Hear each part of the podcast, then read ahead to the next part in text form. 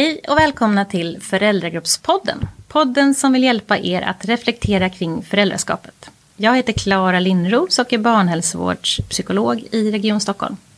Och jag heter Nathalie Gani och är vårdutvecklare i Region Stockholm och i grunden barnsjuksköterska som har jobbat på BVC. I det här avsnittet ska vi prata om alkohol och tobak. För både alkohol och tobak är ju i olika utsträckning för olika personer en del av vardagen utan barn. Men hur ska man tänka när man har blivit förälder? Eller mer specifikt, hur kan man som förälder tänka kring sin egen användning av alkohol och tobak ur barnets perspektiv? Skulle du kunna ge lite mer konkreta exempel på vad vi menar med barnets perspektiv? Alltså hur de kan uppleva det här, Nathalie? Jo, alltså om man tänker ur barnets perspektiv så trivs de ju bäst med det förutsägbara eftersom det här är tryggt för dem. Så om föräldrarnas beteende förändras är det bra att veta att det här kan orsaka stress hos bebisen eller det lilla barnet. Eh, barn reagerar också på små beteendeförändringar hos föräldrar och den här skillnaden blir faktiskt större för barnet än vad vi som vuxna kanske tänker oss att den blir. Sånt både bebisar och småbarn kan reagera på om de är i en miljö som till exempel på en fest där det dricks alkohol bland annat är bland annat höga eller plötsliga ljud, obekanta lukter och att föräldrarna och andra tar i barnet på ett annorlunda sätt än vad de är vana vid. Mm, Okej, okay. men vad kan man tänka på lite extra som förälder om man dricker alkohol eller andra tobak när man har en bebis eller ett litet barn? Ja, först och främst är det här ett ämne som för många kan kännas lite tabu att prata om. Just därför är det också extra viktigt. Och tittar man på befolkningsnivå så har så många som vart femte barn i Sverige enligt Centralförbundet för alkohol och narkotikaupplysning någon gång under uppväxten haft minst en förälder med alkoholproblem. Och det är också en anledning till att vi lyfter det här här, eftersom det påverkar folkhälsan helt enkelt. Så precis som med så mycket annat så är det bra att tidigt prata ihop sig som föräldrar om hur man ser på det här med att dricka alkohol och använda tobak och hur man kan undvika undvika att utsätta barnet för negativa effekter helt enkelt. Och att man tar med sig att man, även om man dricker med måtta, faktiskt beter sig lite annorlunda och att bebisen är snabb på att uppfatta det här. Alltså att personers tempo, tålamod och hur man uttrycker sig förändras nästan direkt.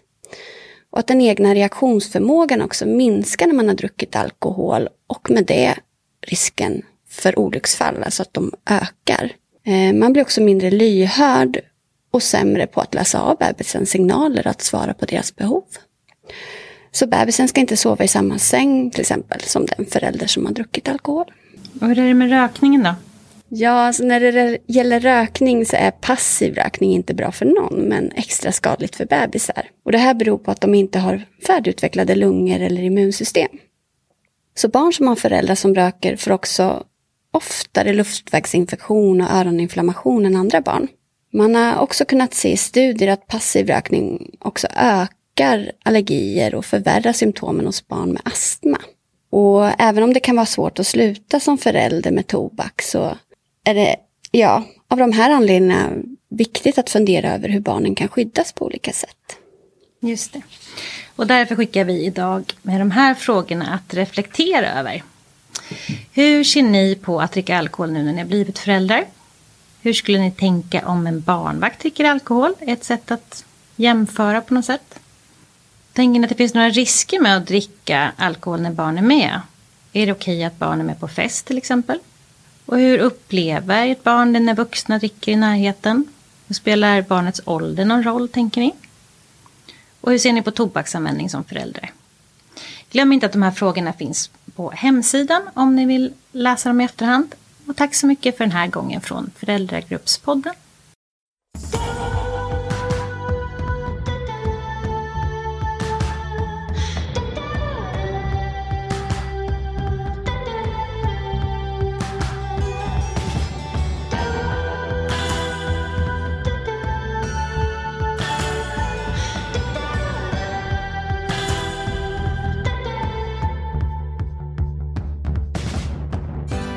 Ifrån första början var jag säker.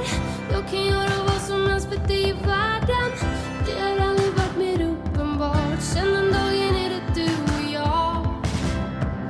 Jag ska sluta åka taxi utan skyltar. Sluta leta efter kaos